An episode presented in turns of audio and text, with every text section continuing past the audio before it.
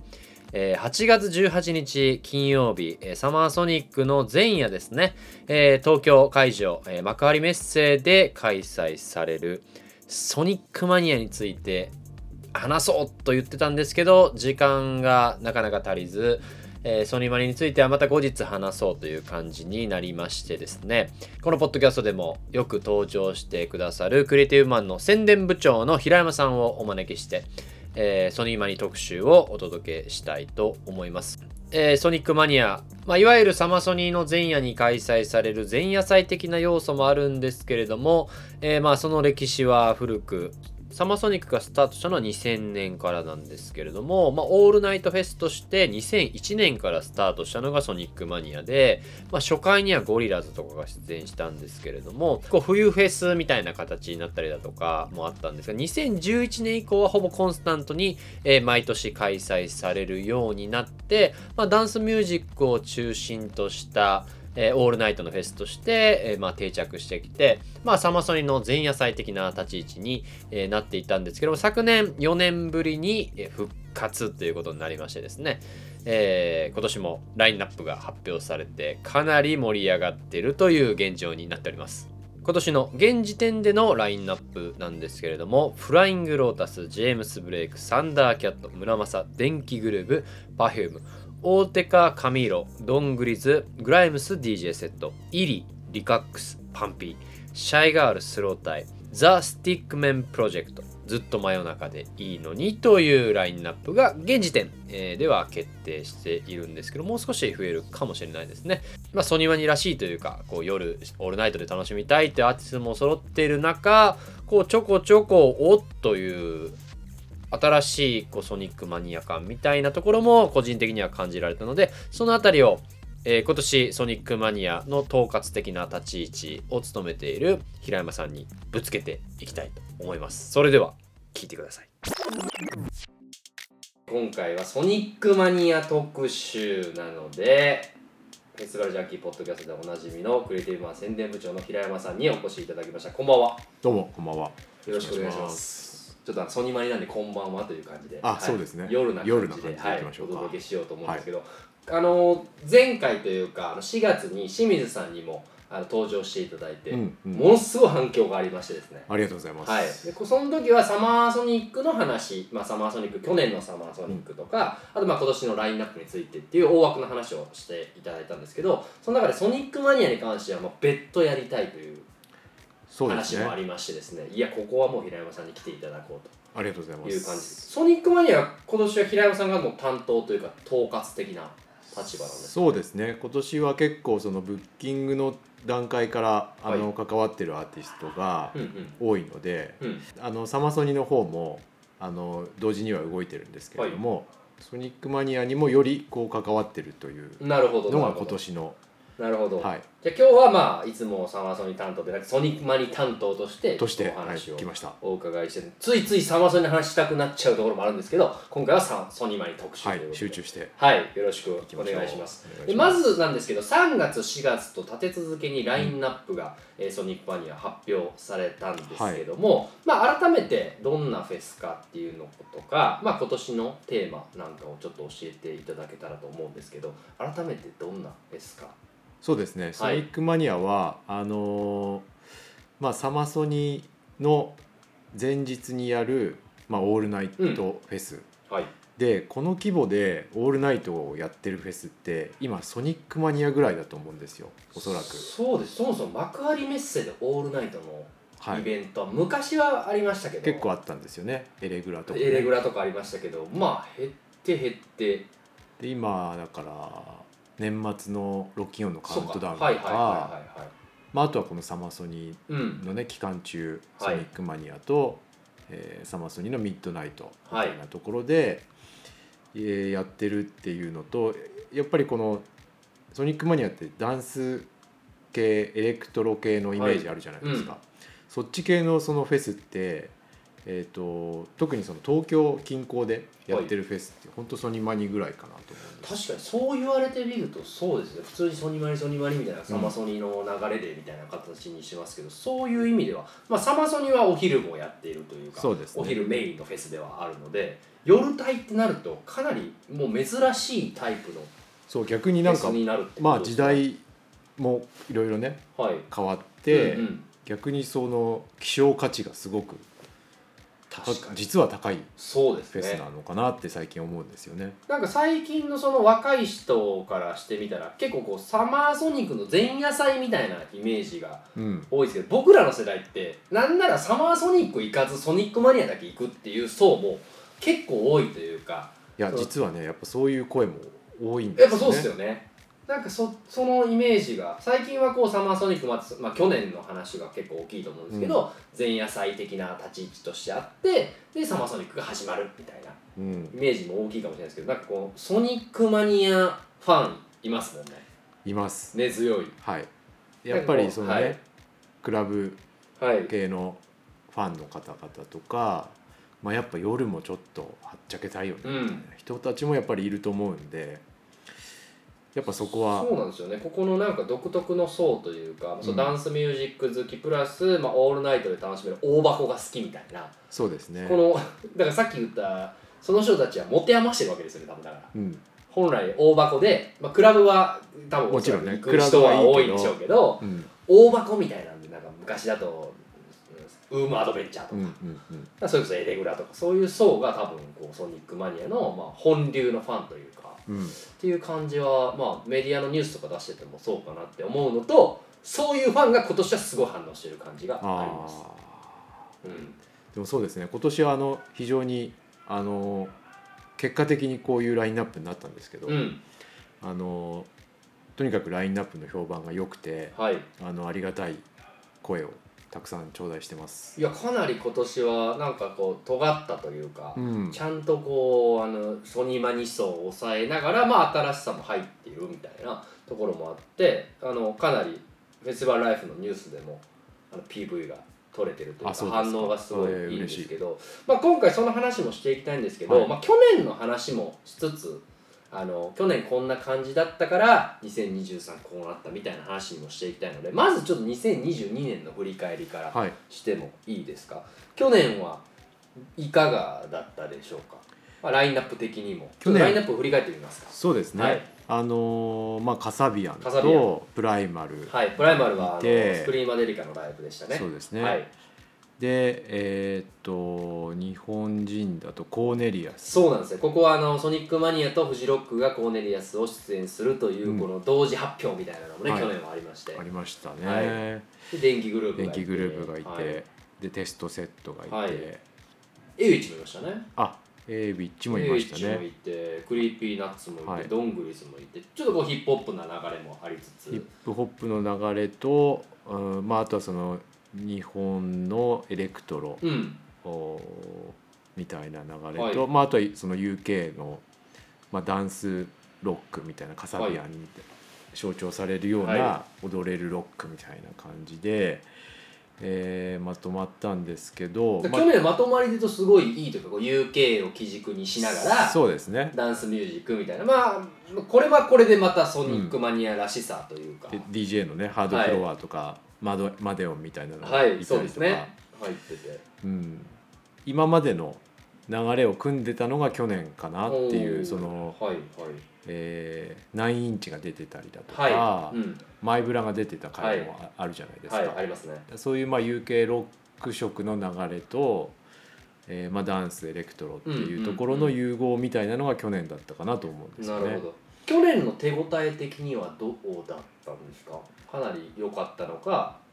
もうちょっとこういうふうに寄せてもよかったかなとか、うんまあ、去年ちょっとやっぱ難しかったのが、うん一応そのコロナはい、が、えー、とまだこう引きずってた部分があるじゃないですか。そうでねその中で、えーその中での「オールナイト」っていうことで、ちょっとやっぱりその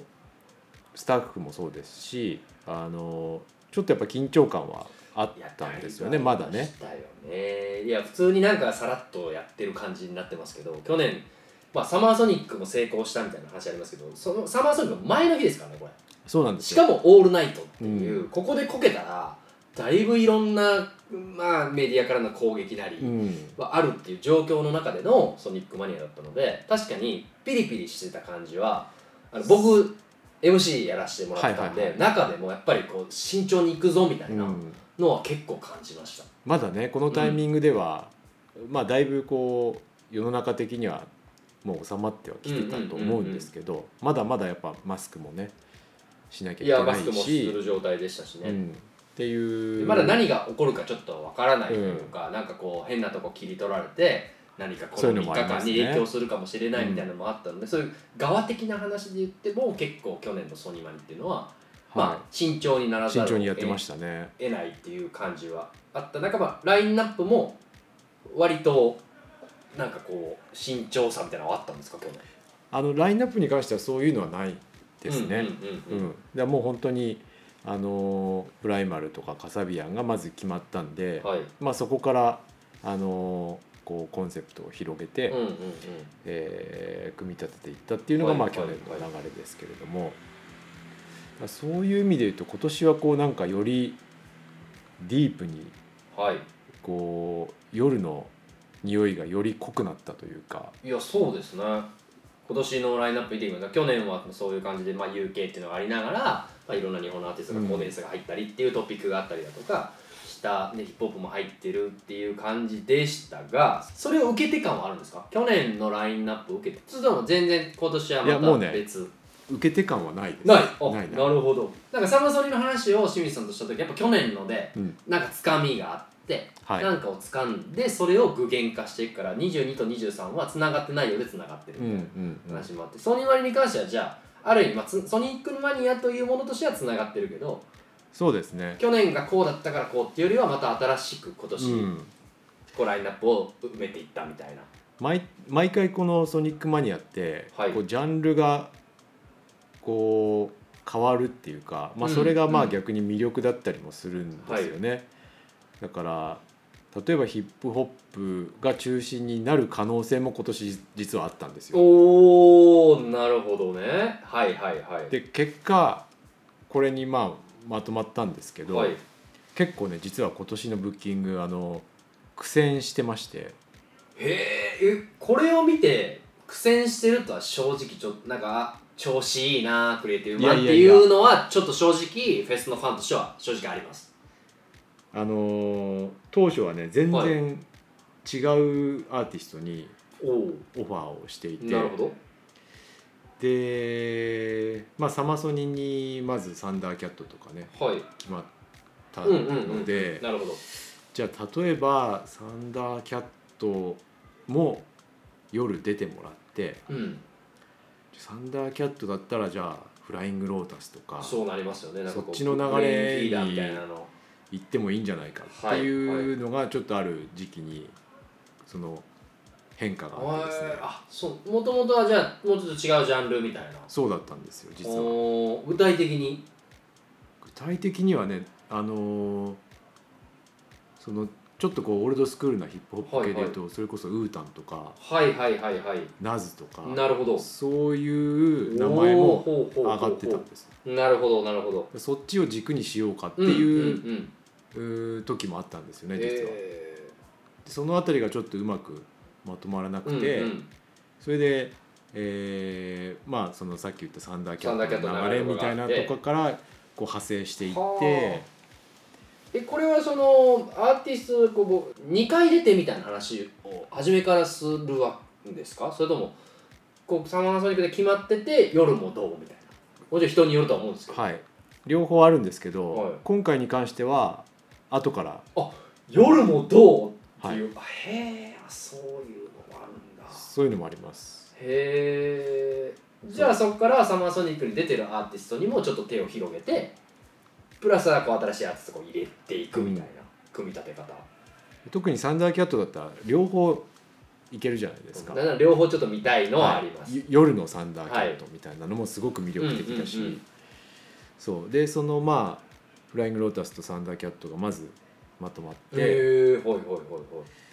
で実はこのジェームズ・ブレイクとかうん村正は後になってから決まったんですよ。村正は嬉しいっすよ今村正は僕、ね今年ちょっと村正見たいなと思っててまた新曲もこの間出たばっかえりそうなんですよ、あれめちゃくちゃ良かでっなんかたまたいいししかも僕ごめんちょっと自分の話になっちゃいますけどスロータイとの僕コラボがはい大好きなんですよ、ディール・ウィズ・イットがこれお願いしますこれはもう契約に入れといてください、 これもう本当にでも絶対ある見たいですよねこれはあるだからサマーソニックで一緒とかなると日にち違うかったりもするから、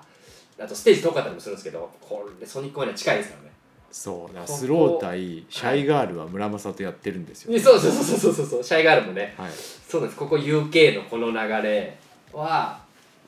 この見えポスターから見えてます僕はこの3つが絡む姿がそうなんねそですよこはちょっとマジックいやそうなんですよねソニックマニアはやっぱその辺も、あのぶ物理的に距離がやっぱ夜近いし、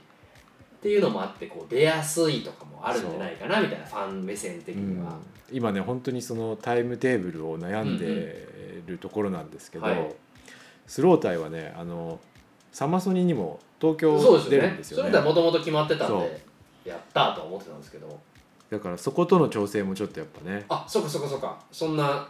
すぐお深い時間から浅い時間へはちょっとしんどいですもんねそうリハもありますし全体をちょっとねあのいろいろ調整しなきゃいけないんなでる、ほどなそうかまあ、ただやっりぱりねそこの期待はもちろん感じてるのではいはいはいうまくいくといいななるほどなえじゃあそのフライングロータスと3大方が決まってジェームス・ブレイクと村正がこうババッと入ってきたっていうジェームス・ブレイクはだってサマソニに出ないですもんね出ないです村正も出ないですよね出ないですで両方とも初めてですよねサマソニーじゃないそのそソニックマニアにそっか出る村正出てないかはいフジロックはね何回かはい出てると思なうんんかです確けかどにジェームス・ブレイクはフジロックのイメージが、うんルルコックのあのなんかはいトはレーいナー着て出てきたりとかそのイメージは結構あるんですけどそっかソニマにジェームス・ブレイク出て出てないですそうか確かになでそこに電気グループアヘムとか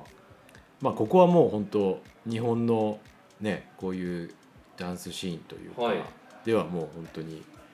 トップの2組だと思うんでそうですね、うんまあソニックマニアで見たいですわなんか夜夜夜見たいですね昼じゃなくて夜見たい夜なんかやっぱいいいいじゃないですか夜夜は夜はいいですよ特に電気の夜は電気の夜はあの去年も出ていただいたそうですよね実去は年も2年連続ってやっぱ珍しいんですけどお確かに確去年結構ねあのお二人朝まで楽し んでかにいらっしゃって5人たちが、はいそれまでですね自分たちも楽しかったってすいうごのね、い楽しかっったってあのスタッフの方にへ聞いてーすごい嬉しかったんですけどそうなんだえじゃあちょっと今年もいいっすかみたいな、へえそういう感じなんですね、、はいやーだからであと僕的にはこのまあその定定番って言ったらあれですけど、その苦戦したとはいえこんな綺麗にまとまっていってでその電気グループハイブが入ってる中にこの髪色とかはいこのだってずっとマヨとか、うんちょっとこうソニックマニアかみたいなのも入ってるじゃないですかこの辺はどうと捉えればよろしいんでしょうかねそこはまあちょっとやっぱねその新しい切り口というかチャレンジ的なチャレンジ的な、はいでカミロは、まあ、ラテンラのテンねはいえーラテンポップに入るのかなそうですね自分のことポップスターみたいなこと言ってましたね、はいそうだからそういう人だったりまあやっぱ今ラテンミュージックって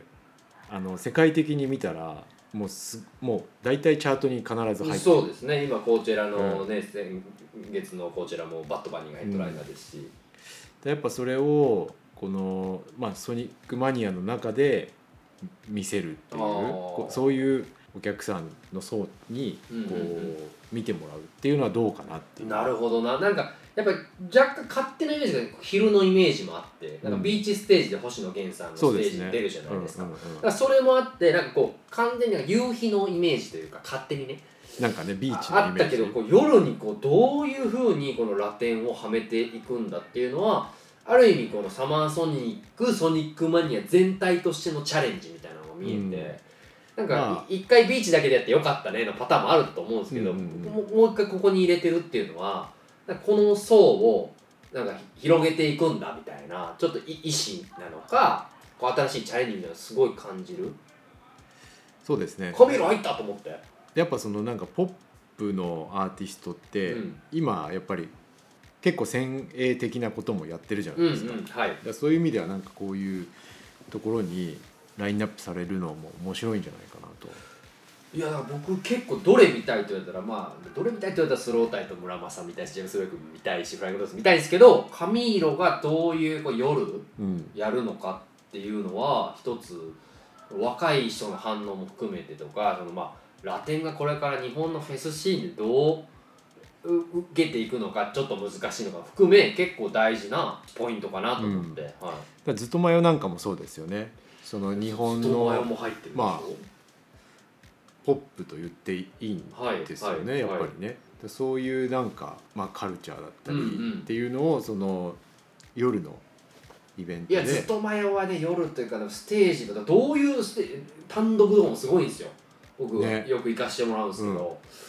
あれをどうこうフェスで再現するのかとか、もうかなり気になるというか、まあ、去年、フジロックとかもありましたけど、そうですね、またこのまあ夜で都会っていうのでそうそうそうそうもうちょいやれることがうん、増えると思うんですよ。手手数がある人たちなんで、うんその手数をフェスでどう出してくるのかっていうのは。ね楽しみですよ結構楽しみかなと思思いますねそこにパンピーもいるでしょそうなんですでそこら辺をこういい流れで見せたそいうだなかとはら結思構ってるこんうですステージごとで分ける感じにするのか、うん割とこう入れるのかとかはまあ楽しみだなっていうのと蓋開けてこうタイムテーブル見たらこう平山さんとかこのクリエイティブマンのチームの意図みたいなのが結構見えるんじゃないかなとそうです今回ねはそれはちょっと今頭を悩ませてますこれいやそうですよねこそうこう確かに難しいっちゃ難しいなという感じはありますね、僕はもうなんか髪色とストマヨが入ってるのが違和感もあり今年こうちょっと聞きたかなっるほどたねことではありましたねあとやっぱ僕的には大手化とグライムスはあやあっぱりこれはもう平山平山さんですよねこの UK の流れてるのはまあグライムさん UK じゃないですけどそう大手化はやっぱりこうレジェンド系のこういうエレクトロはいをやっぱ、そのソニックマニアではい見たいっていうんうんうんうのがあって、そうそれでなんとか決まったんですけうんど、うんえっ、とやっぱりねあの真っ暗にしなきゃいけないっていうおー大手かのはいはい はいいやあの僕ライブ見たことありますけどありますよね、うん、なんか静寂をねはいはい、求められる感じはありますからね、その環境を作るのと大変だなっていう のがあるし確かにそうかだって他のステージも3つ割と近いですからねそうソニックマニアはでグライムスはそれこそあのスーパーソニックをはいコロナ禍にやった時に入ってた最初入ってたんです、はい結果なくなっちゃっなたくなっちゃいましたねですけれどもそうだそうだで何やるんだみたいな話を平山さんとしたそうそうなんですよ、まだよくわかんないみたいな時でしたもんね、で今はその DJ セットでいろいろライブ再開してやってるんですけど、なんかね AI を使っていや俺もね見ましたなんかそれ見、たんですよねあの EDC のやつ、うん、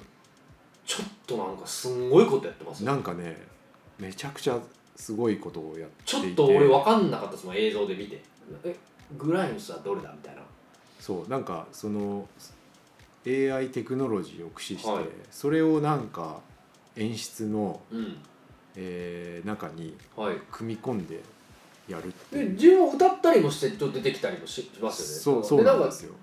なんかよくわかんない映像みたいなちょっと言葉であれですけど僕はあの EDC2022 年の EDC だから EDM のフェスですようんの DJ の1時間セット見てまあ EDM のアゲアゲのフェスですることじゃないことをうんなまあなんかこう目新しさしかないことをやっててこれ見れるんだと思ってだからよ予習して気づきました、ねなんかパッと見た時はあグライムスなみたいな、うんなんかまたなんかおしゃれ DJ でもやるのかなと思って久々に、まあ、一応全部僕はチェックするんで見たらなんだこれみたいなはそうだから昔のイメージのグライムスではもう多分ないんですよいはいはいはいだからそこがねほんと久しぶりだからどんなステージあのほんその実際にねみ見てどういうふうになるのかなっていうのはすそごういかこれは見てブッキングしたんじゃなくてまだ見たことないんで、なるほど楽しみですねいやこれはそうグライムスも言おうと思ってたんですよ、うんなんか変なことやってますよねみたいないやもともとずっと変なことをしてる人なんですけど、はいはよりなんねかよりなんか、D、DJ でななんか見てほしいですあのうん YouTube とかで今、結構上がり始めてるんでねそそうすこまでたくさんはまだないんですけどなんか不思議な感じなんで楽しみですはいそそううでですす全全部喋ってますよここスティックマンプロジェクトこれはね僕ちょっと初めて僕、はい今回知ったんですけど初来日だと思うんです多分、はいこれもあのちょっと YouTube とか見てもらえると分かるんですけどはい見ました見ましたこれ見ましたはい結構この新しいエンターテインメントいでやそうそうだから別にブルーマンではないですけそどうななんていうかブねルでーでなんかこう2人組の人が仮面をかぶってこうたたなんか電子系のやつが5個ぐらい並んでるなんかなんか叩いてそうで曲はなんか結構そのいわゆるヒット曲みたいなやつを、ちょっと解体して、うんで再構築はいみたいな、東京ドリフトとかやってましたよ、うん、テリヤキボーイズの曲をやってそうそうそうそうでそこになんかいろいろ合わせてみたいな、で結構その EDM 系のティエストの曲とかもやってますよアーミン・バンブーレンとかその辺の曲をやったりとかしてなんかみ見たしこれで知りました俺見ても楽しいというか、はいはいそのし目で見てね、はいそういう楽しさもあるからちょっと新しい、なるほどな、うん、はいはいはいはいアーティストとしてどうかな面白いんじゃないかなっていうので確かうにんいやでも話今全体通して聞いててやっぱ確かにそのスンって一本のあれより結構いろんな要素が散りばめられたソニックマンですね今回今回まあそうですね、うん結果そういう感じになりましたけど、うんうんまあでもなんかこうやっぱり夜見たい人が集まったなっていうあでもそういう意味ではなんかすごい夜感というか夜感ねありますよねなんかこううん言葉あれですけど夜封じられてたじゃないですか、うんコロナ禍においうんうんて一番実は、よ夜の密集みたいな、うん夜の密集の中で体感したい何かみたいなあの大敗した中にあるあの一つの物語みたいなのって夜生まれやすいじゃないですかうんソニックマニアの朝方って、そうですね明日もあるのにみ たいな明日からまだあるのにみんなどうすんだろうこの朝みたいなのも含めてなんか素晴らしい夜ができていく瞬間ってあるじゃないですかそうなんですよそういう意味で夜っていうのをすごい夜に見たいっていう一つのなんかこう紐で今、はい僕もつながった気がしました僕らもねまだサマソニ始まってないっていうそうですよねあれだから僕も初めて裏で去年見させてもらったんですけどソニックマネーってあの独特の緊張感あんだなと思ってそうなんです よここでぶち上がるぞみたいなのもあるんですけど始まったみたいなのもあるけど一応明日もあるからなみたいななんか緊張感みたいなでもアーティストもねだから次出る人もスロータイとかもそうだしスタッフもそうですよなんかあのあの感じでもお客さんも結構そうですからね意外とまあソニックマネーだけって人もいればうんどうしよう今からお風呂みたいなそう両方いますよねうんとりあえずもうソニマニだけっていう人もいるし、うんやっぱりこれ見たいからそうですもうね全部行くみたいいなやそれは言いますよで一番なんか贅沢な人はソニマニの夜行っても全力で楽しんで意外とこう初日サマーソニックはゆったりみたいな夕方ぐらい夕方ぐらいからみたいなそれもいいですねそれはそれがまあいいんだけどそうすると見逃すんでだからそこはもう天秤ですよあと T シャツ買えないんでそういう ことしてるまあグッグッズ買えないから、グッズそうねそういう低たらくな人間グッズ買えないんで まあそういうのもあるんでねちょっと楽しみですけどこれこっからこのソニワニは増えたりとか発表とかってどんな感じなんですか大体もはいえっ、こんな感じともうねほぼほぼうおこんな感じですなるほどあともうほん本当に数組もしかしたら入るかなっていんんううん感じです、ステージはどんなか3ステージステージは3ステ3ージステージあであとね一そういうのそういうの欲しいですよそういうのあとねあとねのやつ欲しいです今ちょっとああの企画しているのがあるんですけ帰国どはい去年はあの MC バトルみたいなのを実はやってたんですよ奥で奥で実は4つステージだったんですよねはい、で今年はちょっとそれをまた変えてうんあのもうちょっとこう DJ おあのまあ本当にこうダンスミュージッククおラクラはいブはいはいの雰囲気を出せるような、そんなに大きくないんですけど、はい今年のこのラインナップにこう通じるような感じうんうんうんのダークでもないのかななんていうのかな、うんうんまあ、ほんいわゆるクラブうんうんうんですよね小箱っぽい感じのの雰囲気、雰囲気を一つエリアをちょっとへーつ作ろうっていう企画それこそずっと音はだから鳴ってるわけですよそこがなってます。大手化の時心配ですねちょっとね大手家とはちょっと話そうか なそうですよね、まあ、暗くして静かになるほどなあーじゃあまあ3ステージメインのそのライブワークとがありつつ DJ みたいなところが一つ設けられるっていう形、 そうするともう本当によりこういろんな楽しみ方がうんうんうんずっとそこでねあの踊り続そうけですねるずっ人とおも酒飲んでていいんですよねそこでねいるかもしれないしは社交場的な感じもいいし、まあ、好きなのをピンポイントで見ライるっブてをいうもちろんみを楽しめるっていうのもあるんでいやソニックマニアはねこれ泣かせるんですよこの見たいやつが一番最後になってどこの体力を持っていくかとかねなかなか難しい結局最後までいっちゃうみたいな自分のピークをねそう自分のピークをどこに持っていく、うんだからその夜の楽しさってそれもあるんですよね、うん自分とのある意味戦いじゃないけどこうなんか自分の気持ちとかそのお酒とかこうどう持っていくかみたいななんですかあのちょっと夜の修行みたいなああでもあれが好きなんですよねなんかこう自分をね自分を高めていく研ぎ澄まされていくなんか昼のおさまさとかは解放みたいうんな、まあ、ちょっと見直してもいいかみたいな夜はなんかストイックにこう踊踊らねばみたいな感じはソニックマニアはやっぱそう諸先輩方のそういうのを見たりもするん ででそこにやっぱ若い子とかも入ってきて、うん結構こう新しい感じで楽しめたらなと思うんでいやいや喋り続けましたけどラインナップはねラインナップは喋り続けましたけどな何か他なんかソニマリの情報とかはありますかチケットとかはまだ大丈夫ですか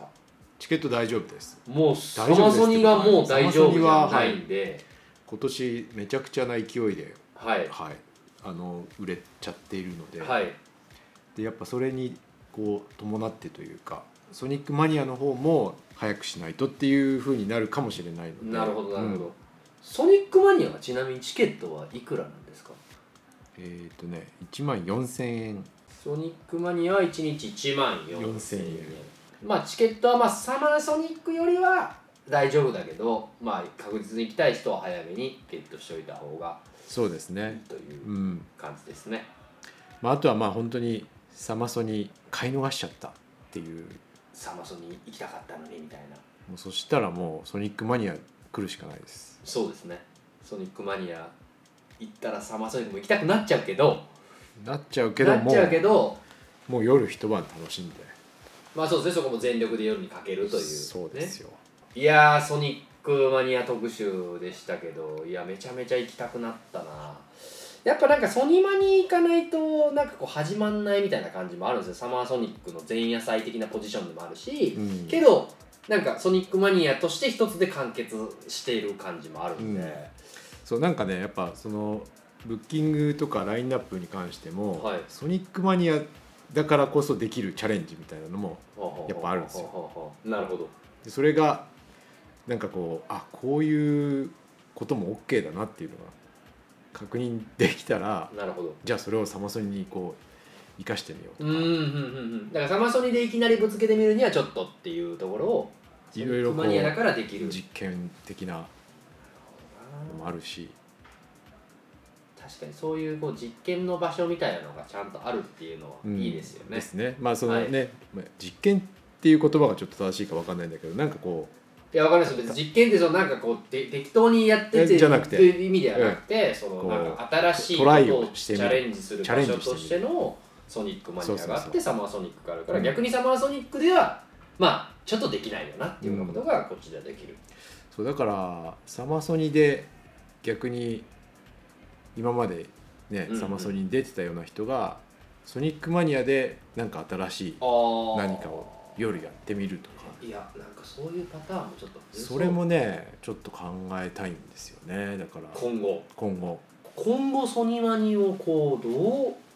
いやもううこう考えいていらっしゃるんやですか実はもうね来年の話話というかその構想みたいなのおもうおうおうあっておうはい早いっすね